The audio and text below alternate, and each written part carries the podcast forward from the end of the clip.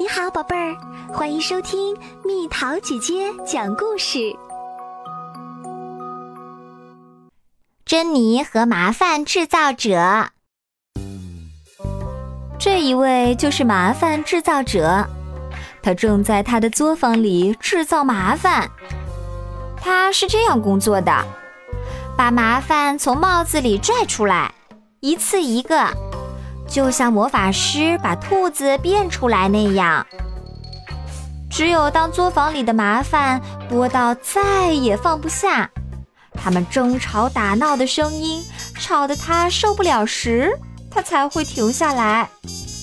接着，他领着麻烦们上了他那辆黑色大货车，车厢上写着几个大字：“麻烦专递，麻烦制造者派送中。”然后像往常一样，他亲自把它们派送出去，一个放进邮箱里，寄给史密斯；一个从烟囱丢下去，送给达夫；另外两个藏在门下，送给完美的安妮；还有两个和牛奶一起，送给木疙瘩朱利安。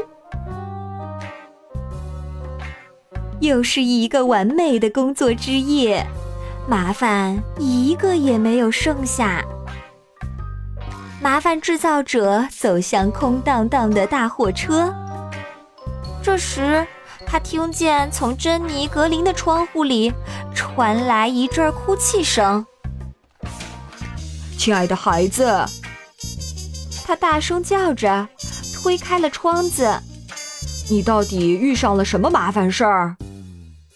你最应该知道呀，珍妮哭着回答：“亲爱的，麻烦制造者说，每个人都有自己的麻烦，他们都不如我的这么麻烦。”嘿，珍妮还是哭个不停。麻烦制造者朝珍妮的卧室瞧了瞧，在角落和阴影里。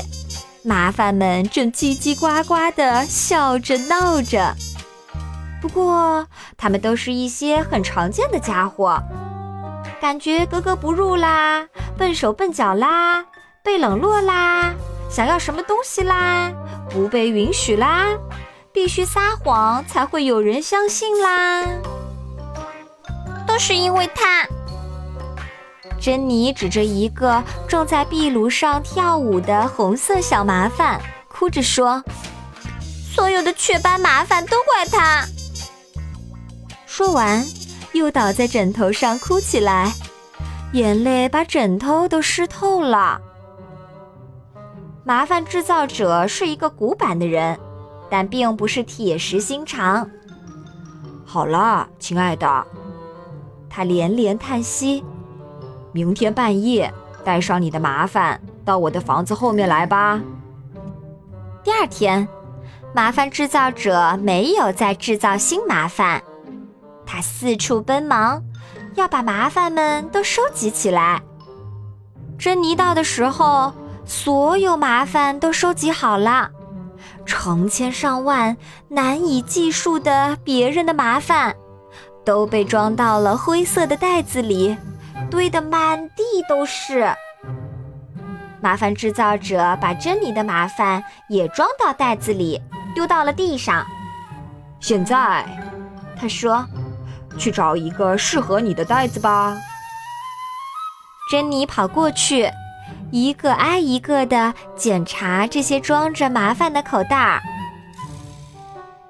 约翰布莱特的，太可怕了。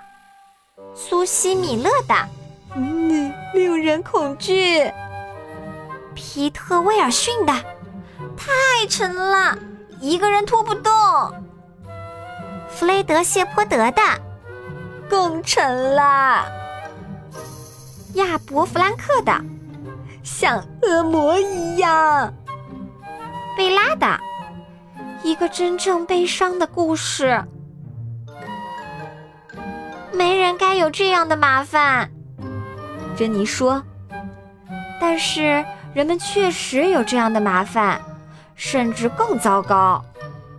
最后，珍妮来到一个不大不小的袋子前。这个袋子挣扎的不太厉害，从里面传出来的声音也比较友善。他打开袋子，朝里面仔细瞧了瞧。哦，找到啦！他松了一口气，说：“这些麻烦我能管得住。”说着，他轻松地把口袋扛到了肩膀上。我选这个。麻烦制造者先生，珍妮说：“你确定吗？”麻烦制造者问。“十分确定。”珍妮回答。他高高兴兴地跑回家去，肩上的口袋儿好像也越来越轻了。故事该结束了，但你一定很好奇，珍妮拿走的是谁的麻烦呢？告诉你吧。珍妮拿走的正是她自己的麻烦。那天晚上，麻烦制造者又把剩下的麻烦都送回去了，还像往常那样漫不经心，随手一扔。如果最近这段时间你一早醒来，发现旧麻烦不见了踪影，一袋子新麻烦又从天而降。你就知道他们是打哪儿来的啦。好啦，小朋友们，故事讲完啦。你遇到过麻烦吗？如果让你把自己的麻烦和别人的麻烦交换一下，你愿意吗？留言告诉蜜桃姐姐吧。